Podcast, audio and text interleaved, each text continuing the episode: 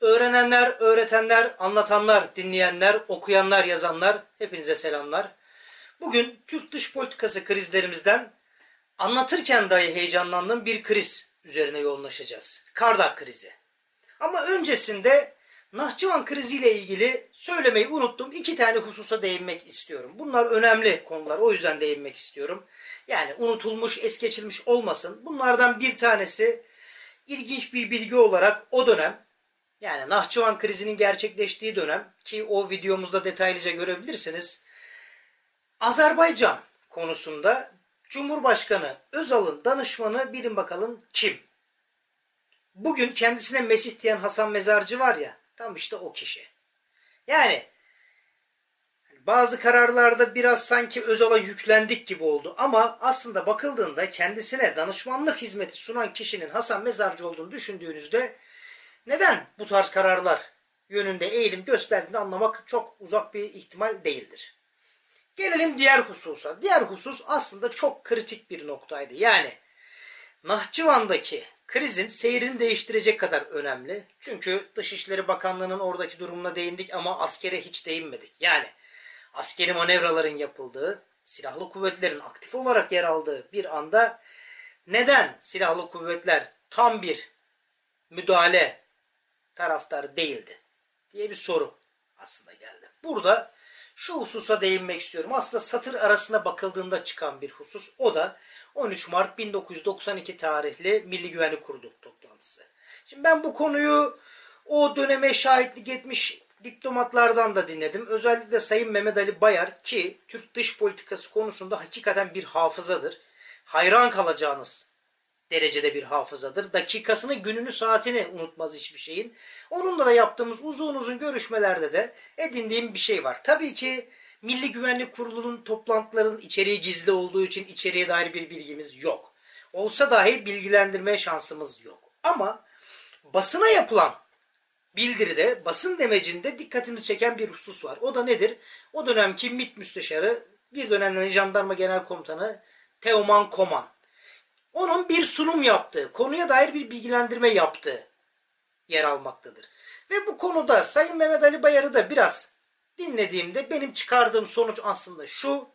Teoman Koman öyle bir sunum yaptı ki o toplantıda Ermenistan'daki durumun, Azerbaycan'daki durumun, Dağlık Karabağ ve Nahçıvan problemlerindeki durumun ne olduğunu gözler önüne serdi ve Türkiye askeri bir müdahale yapmanın yanlış olacağını, doğrudan askeri müdahalenin sıkıntılar doğuracağını düşündü ve karar verdi ki silahlı kuvvetlerde bu konuda Demirel'le hemfikir oldu. Benim yorumum, benim kanaatim bu. Yanlış olduğunu sanmıyorum. Büyük ihtimalle böyle. Ama daha net bir bilgi elimize geçtiğinde tabii ki bunu da paylaşmakta, değerlendirmekte fayda var. Diyelim ve geçelim bugünkü konumuza. Kardak krizi ya da uluslararası adıyla bilinen Kardak İmia krizi. Yani öyle bir kriz ki Türkiye'yi savaşın eşiğine getirmiş. Hakikaten savaşa çeyrek kala denilen bir kriz. Ya güzel bir senaryosu yazılsın. Gerçek hayattan, gerçek olaylardan esinlenmiştir densin. İnanın bana gişe rekoru kıracak bir film. Her dakikası heyecan dolu, her dakikası aksiyon dolu ve Olayın canlı tanıkların büyük kısmı da hayattalar. Bir kısmını anlattılar krizin, bir kısmını gizli tuttular. Biz de bugün gerek Amerikan arşiv belgelerinden, gerek olayın canlı tanıklarından, gerekse de yapılan okumalardan değerlendirdiklerimizi bir kriz yönetimi açısından masaya yatıralım, ele alalım istiyorum. Şimdi öncelikle şunu söylemek istiyorum. Bu Kardak denilen ada değil, adacık değil, kayalık. Neden bu kadar önemli? Yani bu krizde ilginç bir şekilde Bill Clinton, o dönemki ABD başkanı iki tane ülkenin bir kayacık üzerinde 200 tane keçinin dahi otlamadığı bir kayacık yüzünden savaş çıkarabileceklerini ilk duyduğumda şakadır diye düşündüm ve inanmak istemedim. Aslında olayın arka planına bir kayacığın neyi temsil ettiğini düşünse, bilse ve Türkiye açısından stratejik ehemmiyetini anlasa o zaman bu yorumu yapmazdı. Şimdi bu Kardak kayalığı dediğimiz şey kaya parçası Türkiye'ye 3.8 mil uzaklıkta. Yunanistan adalarından Kalimnos ki Kardak'a en yakın olan Yunan adasıdır. Kalimnos'a ise 5.5 mil uzaklıkta. Ve bu adacık, düzeltiyorum bu kayalık bakıldığı zaman Osmanlı döneminde Muğla ilçesine tescil ettirilmiş bir kayalık olarak geçiyor aslında. Şimdi olayın sıkıntısı ne? Krizi çok hızlı bir şekilde özetleyip karar mekanizmasına geçmek istiyorum. 25 Aralık 1995 günü Figen Akat isimli bir Türk taşımacılık gemisi bu kayalığa oturuyor. Bu kayalığa oturduğunda Yunan gemileri kendisine yardım etmek istiyor. Yunan sahil güvenliği yardım etme talebini iletiyor. Ancak geminin kaptanı buranın bir Türk kayalığı olduğunu ve Türk sahil güvenliğinden gelecek desteği beklediğini söylüyor. Ve ne oluyorsa bundan sonra oluyor. Bu Figen Akat gemisi bir şekilde Türkiye'ye Bodrum'a limana çekiliyor. Ha burada tartışma kimisi bir şey der, kimisi Yunan sahil botları kurtardı der. Kimisi hayır Türk gemileri kurtardı der. Kimisi kendi başına kurtuldu der ama olayın aslı şu ki Ömür isimli bir Türk taşımacılık şirketi Matsastar adlı bir Yunan gemisini kiralamış ve o sayede kayalıktan çekmiştir. Sonra da bu Figen Akat kendi motorlarıyla artık karaya kadar ulaşabilmiştir. Yani Yunan sahil güvenliğinin bir desteği orada söz konusu değil. Devam edelim. Ne olmuşsa bundan sonra olmuş dedik ve bir anda Yunanistan'dan Türkiye'ye bir nota. Türk e, Dışişleri Bakanlığı bir nota. Bir Yunan kayalığı olan İmia adlı kayalığa çarpan, oturan Figen Akat gemisi kurtarılmıştır vesaire vesaire. Ve bunun üzerine 29 Aralık 1995 tarihinde Türk Dışişleri Bakanlığı'nın cevabı notasında bir Türk kayalığı olan Kardak diyerekten aslında egemenliğin kime ait olduğu ifade edilmiştir. Ve devam eden bir nota teatisinde taraflar pozisyonlarını sunmuştur. Bize göre böyle, bize göre böyle diyerekten ki bunu kriz e, yönetiminde detaylıca inceleyeceğiz. Bu süreç öyle bir hale gelmiş ki artık Ocak ayına girdiğimizde bir anda süreç değişmiş. 9 Ocak'a kadar bu notalar devam ederken toplum bundan habersizken, ülkelerin vatandaşları bundan habersiz, dış işlerin seviyesinde diplomatik olarak süreç yürürken bir anda 20 Ocak 1996'da yani Kostas Simitis hükümetinin Yunanistan'da kurulduğu günden tam bir gün sonra bir anda Gramma isimli bir periyodik yayın, Yunan periyodik yayını bu olaydan bahsetmekte. Yani Türkiye ile Yunanistan arasında bir krizin tırmandığından, Kardak üzerinden böyle bir krizin tırmandığından bahsetmektedir. Ve bu olayları bir anda tetikler ve 24 Ocak'ta Greg Antena televizyonu bunu büyük bir haber yapar ve bir anda şövenizme döndürür. Türkiye'nin Yunanistan'a savaş açacağına kadar süreci götürür ve bunun gazıyla hareket eden Kalimnos Belediye Başkanı yanına aldığı papaz ve birkaç tane gazeteciyle beraber marşlar söyleyerekten, şarkılar söyleyerekten Kardak Kayalı'na çıkarlar ve buraya Yunan bayrağı dikerler. Bir gün sonrasında ise yani 25 Ocak'ta ise Hürriyet gazetesinin iki tane muhabiri kiraladıkları bir helikopterle kayalığa inip Yunan bayrağını indirip Türk bayrağını asarlar. Ve bu esnada artık iki tarafın medyasında da çok şiddetli haberler yapılır. Özellikle Yunan medyasında Türklere dair bir düşmanlığı anlatan yoğun bir haber propagandasının sonucunda Yunan hükümeti bir karar alır ve adaya Yunan komandolarını çıkarır. Türk bayrağını indirir, Yunan bayrağını asar. Ve kriz artık bir uluslararası boyuta taşınmış, neredeyse bir savaşı başlatacak bir kriz haline almış olur. Tabi bu esnada yine tarafların Dışişleri Bakanlıkları, hariciyeleri olayı diplomatik olarak sürdürmeye, çözmeye devam ederken olaya siyasetçiler de dahil olmuştur. Medyalar vasıtasıyla kamuoyu da dahil olmuştur ve süreç artık sağlıklı yürütülmekten öteye gider. Nitekim 30 Ocak gecesinde Türk SAT komandolarının adaya gizli bir şekilde çıkmasıyla beraber ve adaya Türk bayrağını dikmesiyle beraber süreç bir daha değişir ve artık 1 Şubat'a ulaşıldığında taraflar askerlerin adadan çekmiştir ve savaş tehdidi sona ermiştir. Böyle anlatınca çok basit geldi, çok kolay geldi ama inanın karar ve kriz yönetimi kısmında bu detaylara öyle bir değineceğiz ki yani Türk SAT komandolara kayalığa çıktı, çıktı da nasıl çıktı?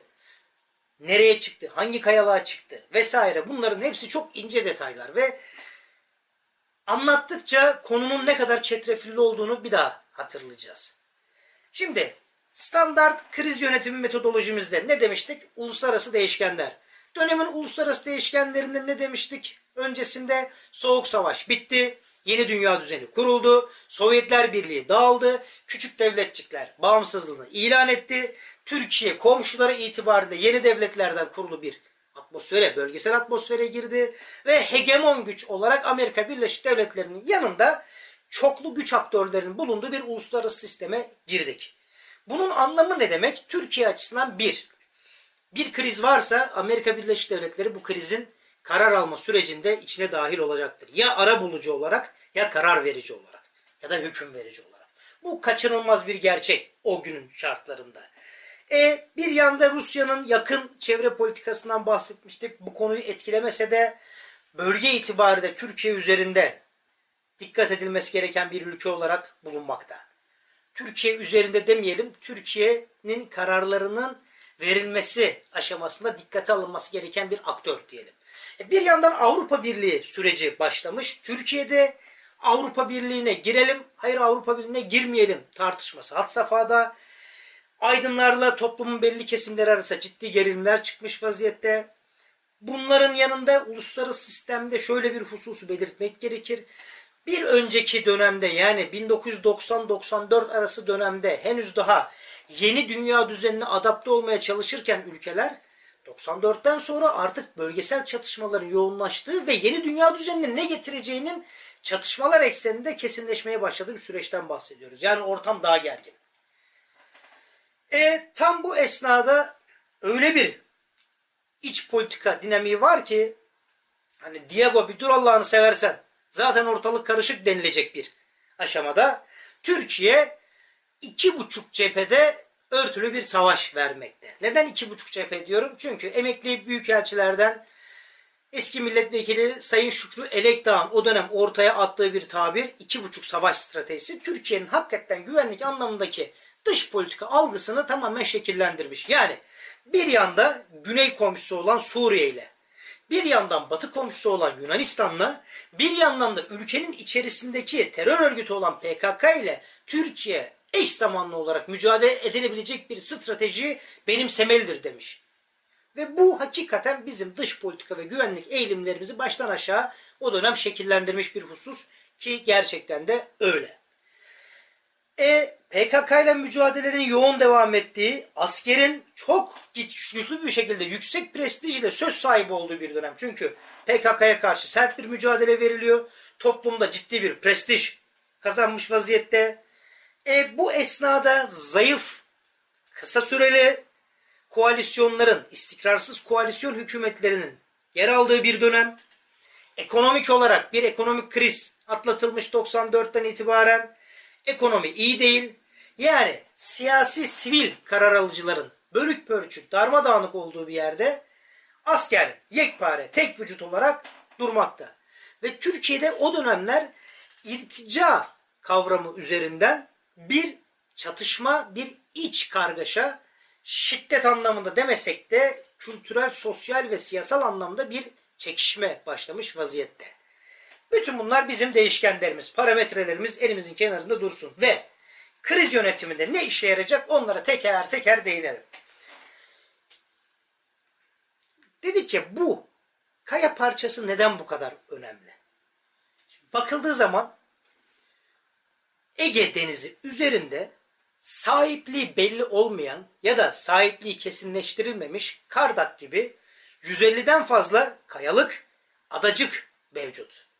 Yani siz Kardak'la ilgili, Kardak kayalığıyla ilgili o min minnacık kayalıkla ilgili bir karar var verdiğinizde ya da bir karara razı olduğunuzda onun gibi o 150 tane kayalık ve adacıkla ilgili de kararı aslında vermiş oluyorsunuz ve bu egemenlik noktasında ciddi bir kazanç ya da ciddi bir kayıp olacak. Ha zaten ilk başlarda Dışişleri Bakanlığı'nın temel tezi tıpkı Yunanistan gibi Türkiye'nin de bu kayalık üzerinde egemenlik iddiası vardır. Yani bu şu demek. Müzakereye hazırız. Gelin bunlar gibi kayalıkların statüsü belirlenmemiş yani anlaşmalarla statüsü belirlenmemiş bu kayalıkların statüsünü beraber belirleyelim. Aslında Türkiye o anlamda yapıcı davranmaya çalışıyor. Ama Yunanistan buna yanaşmamış. Yunanistan fait accompli yani oldu bitti stratejisiyle burası benim diyerekten hareket ediyor. Zaten diplomatik notaların alışverişinde de bunu göreceksiniz. Bu konuda rahmetlik Deniz Bölükbaşı, eski milletvekili, emekli büyükelçi Deniz Bölükbaşı'nın bir tane İngilizce, bir tane de Türkçe çok güzel kitapları var. Tavsiye ederim. Hukuki statüste dahil çok detaylı bir inceleme yapmakta. Kardak ve Ege Denizi'ndeki statüsü belirsiz adalar ve adacıklar konusunda. Bakın bu kavramı dikkatli kullanıyorum. Ada, adacık ve kayalık kelimeleri söz konusu Ege Denizi olduğunda çok farklı anlamlar ifade eden e, tabirlerdir aslında. O yüzden kelimeleri dikkatle seçmeye gayret ediyorum. Şimdi böyle bir noktada aslında karda kayalıklarındaki sıkıntıyı çok gerilere götürmek mümkün. Yani 1974'teki Kıbrıs Barış Harekatı sonrasında 75, 76, 77, 78 senelerinde Ege Denizi'nde devam eden çekişmeler, daha evvelinde başlayan Fır hattı da dair bir sürü çekişmenin aslında bir yansımasıdır. Ve düğümü koparan şey 1979 yılındaki Hamburg Anlaşması'dır. Çünkü bu anlaşma açık denizlerde, uluslararası sularda arama kurtarma faaliyetlerinin nasıl yapılacağını belirleyen uluslararası bir sözleşmedir.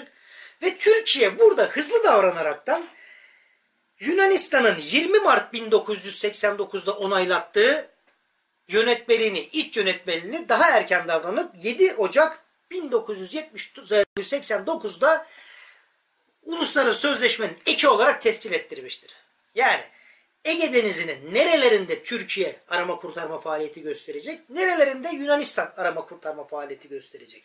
Ve bu hızlı hareketten dolayı hani masada kazanamıyoruz tartışması vardı. İşte masada kazandığımız anlardan bir tanesini Yunanistan'ı rahatsız etmiştir. Ve Yunanistan bunu bir şekilde geri çevirmenin peşindedir.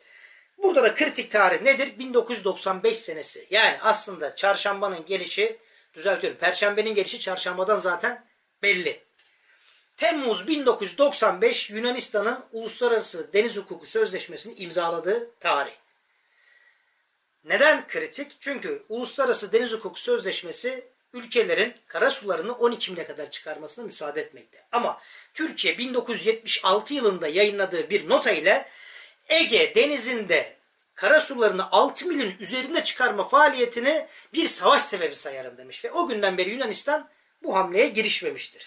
Ama Temmuz 1995'te bu Uluslararası Deniz Hukuk Sözleşmesi'ni onaylayarak ve Yunanistan deniz sularını genişletme hakkını saklı tutar şerhinde düşerekten aslında Türkiye'yi adeta tetiğe geçirecek bir anlaşmayı imzalamış hayata sokmuştur.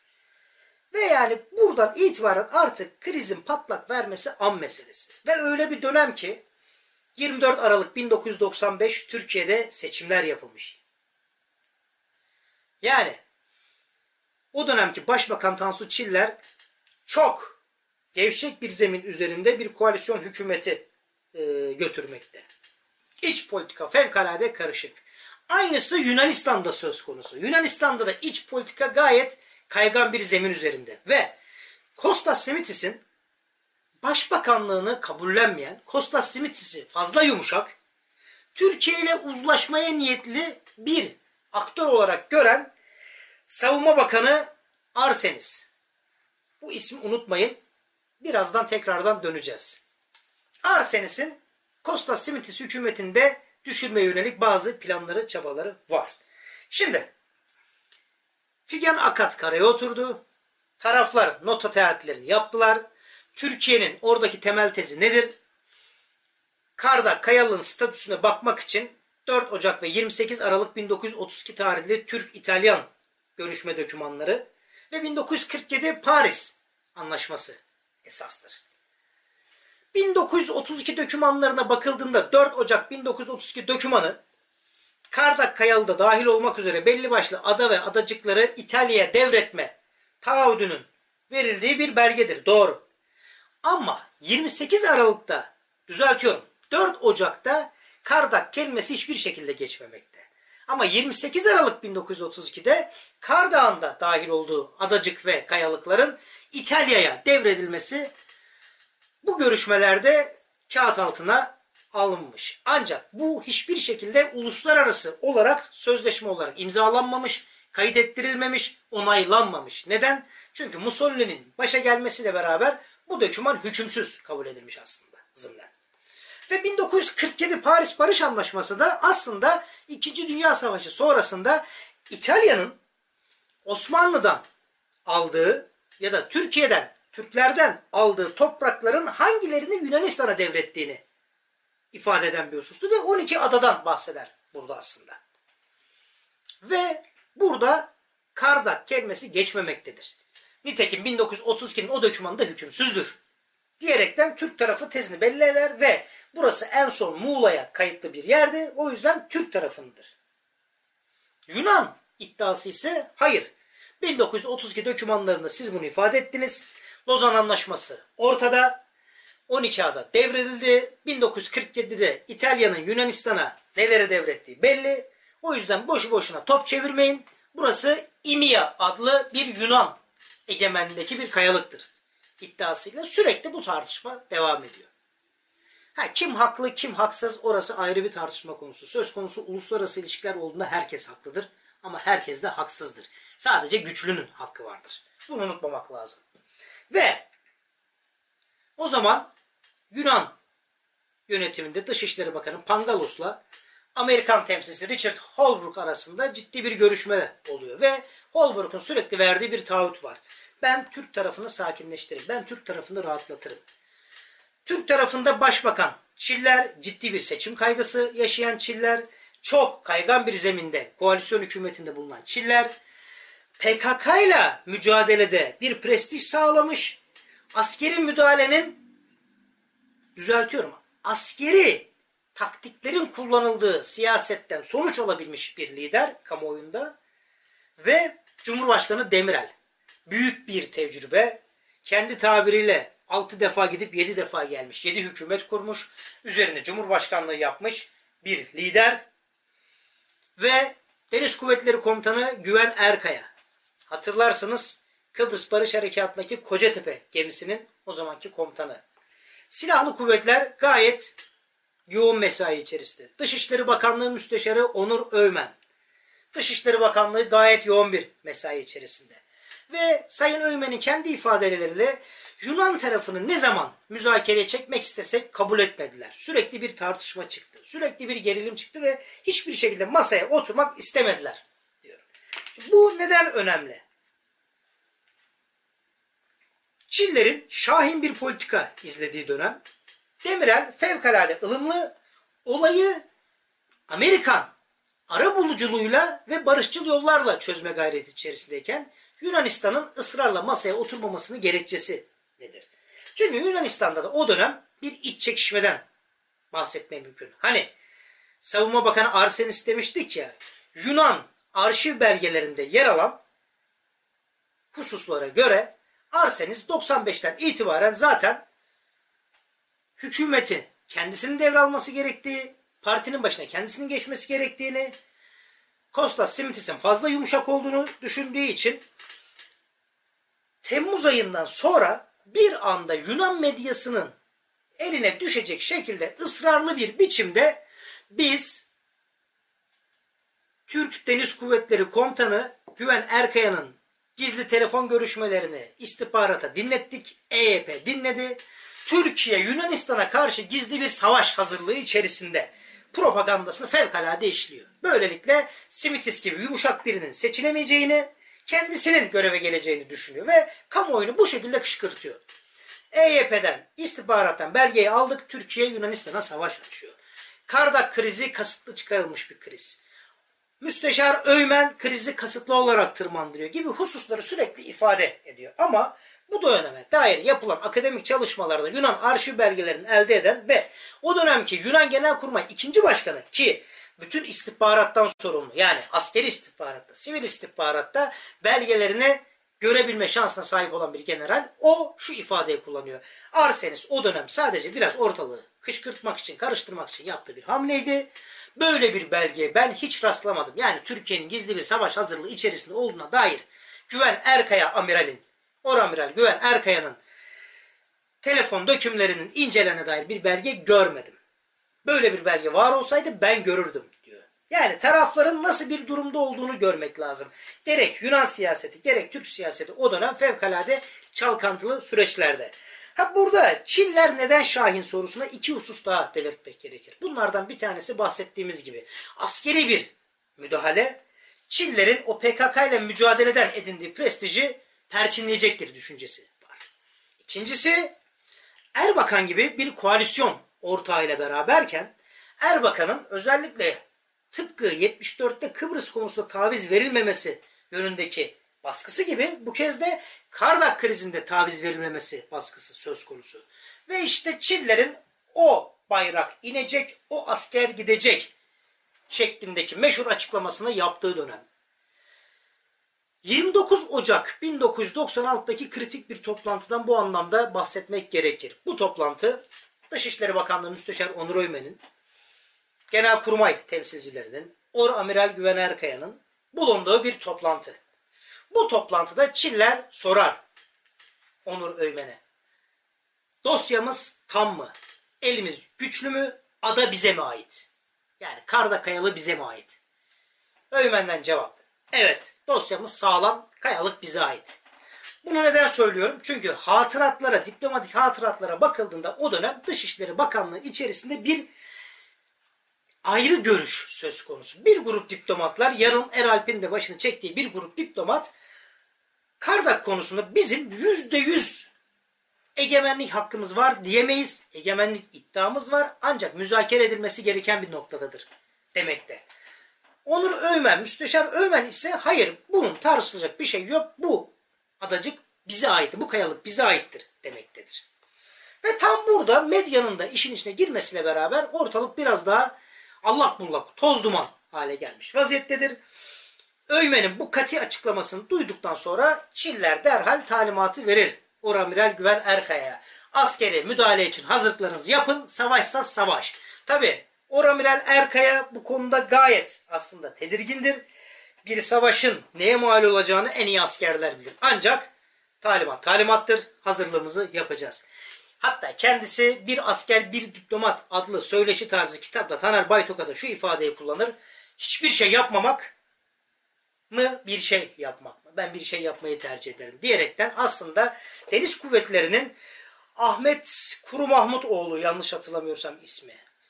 Ahmet Kuru Mahmutoğlu'nun yaptığı çalışmalarda yıllardan beri aslında bu kayalıklarla ilgili ciddi çalışmalar yaptığını anlatmaktadır. Detaylarını o kitapta da Sayın Erkaya'nın, rahmetli Erkaya'nın hatıralarından bulabilirsiniz. O yüzden o kısmın detaylarına girmeyeyim. Ama Çillerin ne durumda olduğunu söyledik. Demirel ne durumda? Buna değinmek lazım. Demirel Cumhurbaşkanı. Akil adam. Partiler üstü, siyaset kurumlar üstü. Yani bütünleştirici ve birleştirici bir noktada. Ve bu noktada Demirel katı bir şekilde savaşa karşı. Ve hem Genelkurmay Başkanlığı hem Çilleri çağırdığında ikisinin de gayet bir savaş hazırlığı içerisinde olduğunu görünce şu uyarı yapmaktadır. Bakın Sayın Çiller, Sayın Başbakan. Eğer söz konusu bir iç müdahale ise benden izin almanıza gerek yok. Ancak bir sınır ötesi müdahale gerekecekse bunun yöntemi, yolu bellidir. Meclisten onay alacaksınız. Ha bir savaş söz konusuysa o zaman savaş döneminde ordunun başkomutanı benim. Ve ben buna müsaade etmem. Yani Türkiye'nin savaş haricinde belli stratejileri vardır. Biz bugün bu savaşı yaparız ama yarın bu savaşın bedelleri ödenmeye geldiğinde vatandaş sizden hesap sorar. Bir kayalık için savaştan başka yol yok muydu da bizi savaşa sokup bu bedelleri ödetiyorsunuz der. İfadelerini kullanır. Ve bunun üzerine alternatif arayışlar devam eder. İşte bu 29 Ocak tarihli toplantı bundan önemli. Savaş çıkacak. Asker girecek derken bir anda bir kahraman çıkıyor. Evet. Dışişleri Bakanlığı tarihimizde, diplomasi tarihimizdeki sayısız isimsiz kahraman gibi bir kahraman daha çıkıyor. O da rahmetli İnal Batu. Evet. Bu arada ben bu isimleri söylerken hiçbirini siyasi görüşü doğrultusunda destekleyip ya da karşı çıktığım için değil. Türk dış politikası anlamındaki önemlerinden dolayı hatırlatıp zikrediyorum. O yüzden burada da merhum İnal Batu'ya rahmet diliyorum. Hakikaten Türkiye'yi savaşın eşiğinden döndürecek kararın alınmasının mimarı arka planında o olmuştur. Neden? Toplantı bitiyor. Savaş kaçınılmaz derken Sayın Batu söz alır. Der ki o Kardak Kayalığı'nın yanında bir de ikizi var. Yani yörü halkının vatandaşın ikizce dedikleri kayalıklardır bunlar. Onlar iki kayalıktan ibarettir. Şu an Yunan askerleri bir tanesine çıkmış vaziyette. E, o zaman biz de diğer kayalığa çıkalım. Şartları eşitleyelim. O saatten sonra eğer Yunanistan zaten süreci tırmandıracak olursa uluslararası camiada bedelini öder, sorumlu o olur ve biz de haklı olduğumuz bir savaşa girmiş oluruz. Ama öyle tahmin ediyorum ki, öyle ümit ediyorum ki biz diğer kayalığa askeri çıkardığımızda Yunan tarafı kendi askerlerini geri çekmek zorunda kalacaktır ve böylelikle kriz bitecektir der. Ve o meşhur Türk sat komandolarının Yunan gemilerinin arasında, Yunan savaş gemilerinin arasından çeşitli şaşırtma, aldatmaca hareketleriyle, karartma, gölgeleme taktikleriyle aradan sızaraktan bir gece vakti diğer kayalığa çıkması ve Türk bayrağını dikmesi olayın kaderini değiştirmiş. Türkiye bir savaşın eşiğinden döndürmüştür. Burada o kahraman subaylara başta Ali Türkşen olmak üzere hepsine selam olsun diyelim. Hayırla yad edelim. Bu memleketi savaştan kurtaran kahramanlar ki anılarını çoğu yayınladı detaylıca izleyebilir, okuyabilir, dinleyebilirsiniz kendilerinden. İşte Türk askeri Kayalığa asker çıkarınca ertesi sabahında Yunan tarafı askeri geri çekmekten başka bir çaresi olmadığını anlar. Sabahleyin Yunan tarafı askerlerini çeker. Son gemide ayrıldıktan sonra Türk tarafı askerlerini çeker ve Yunan tarafıyla Türk tarafı arasındaki savaş başlamadan biter. Bugün hala Kardak kayalıkları statüsü belirsiz olarak orada durmaktadır. Bu işin sonucu ne olmuştur? Yunan medyasında Türk tarafının galip geldiği ve Yunanlıların diz çöküne dair çok yoğun bir eleştiri kampanyası olmuş. Simitis hükümeti çok fazla devam edememiştir. Hemen bu krizin akabinde General Limberis, Genelkurmay Başkanı istifa etmek zorunda kalmıştır. Bu konuda da Kostas Simitis'in hatıratı yayınlandı. Onu okuyup Yunan tarafında sürecin nasıl ilerlediğini daha detaylı görebilirsiniz. Ve burada kriz yönetimindeki bir kritik nokta da şurada gerçekleşmiştir. Çok ilginç bir anekdottur aslında. 30 Ocak gecesi, 31 Ocak gecesi düzeltiyorum. 31 Ocak gecesi Richard Holbrook Onur Öymen'i arar. Onur Öymen'e der ki Türk tarafının yani sizin adaya sabaha karşı Kardak kayalını düzeltiyorum. Sabaha karşı bir çıkarma yapacağınıza dair bir duyum aldım. İhtimal vermiyorum ama doğru mudur? Sayın Öymen der ki bu bilgi yanlış. Bizim adaya çıkarma planı yaptığımıza dair bilginiz yanlış. Çünkü biz gece itibariyle zaten adaya çıktık. Ve Amerikan tarafı şok olur. İşte Limberis'in istifa sebebi zaten budur. Çünkü gece Holbrook Pangalos'u arar. Yunan Dışişleri Bakanlığı. Türkler adaya çıkmış uyuyor musunuz der. Bunun üzerine Başbakan Genelkurmay Başkanı nazarı çeker. Sen ne işe yarıyorsun orada diye. Türkler adaya çıkmış ben bunu Amerikan Dışişleri Bakanlığı'ndan öğreniyorum diyerekten olayın geldi boyutu anlatır. Ve kim haklı çıkar? Aslında Demirel haklı çıkar. Çünkü olay savaşa sürüklenmeden yine zorlayıcı diplomasi kullanılarak engellenmiştir. Çok kritik bir hamle yapılmıştır. Türk tarafı gerçekten de masada kazanmıştır. Ha kriz tamam. Kayalığın statüsü anlamında tam çözülmedi. Ama o krizin savaşa dönüşmesi engellendi. Burada bu kriz yönetiminde bir husus önemlidir. O da şudur. Avrupa Birliği.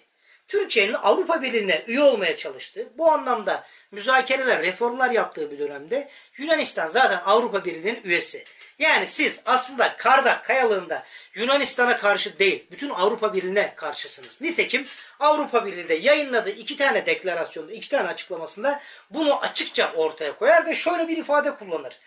Bir üye ülkenin egemen sınırlarına saldırı da bulunmaya çalışan Türk tarafı der ve Türkiye'yi başka ülkelerin egemenlik haklarını saldırmaktan geri durmayı ümit ederekten uyarıyoruz diye ifadeler kullanılır. Yani Türkiye'nin düştüğü durum aslında sadece Yunanistan tarafıyla bir mücadele değil, bütün Avrupa Birliği ile mücadeledir. Ve Amerikan dışişlerinin ve Amerikan başkanının ara buluculuğu Demirel'in isteği üzerine burada iş yapmıştır. Burada Bill Clinton'ın hatıratları My Life isimli kitapta, Benim Hayatım isimli kitaptaki hatıratlara baktığınızda burada birkaç husustan bahseder. Özellikle o dönem Tansu Çiller'e aradığında ulaşamadığını, Demirel'i aradı, Demirel'le süreci yürütmeye gayret ettiğinden bahseder.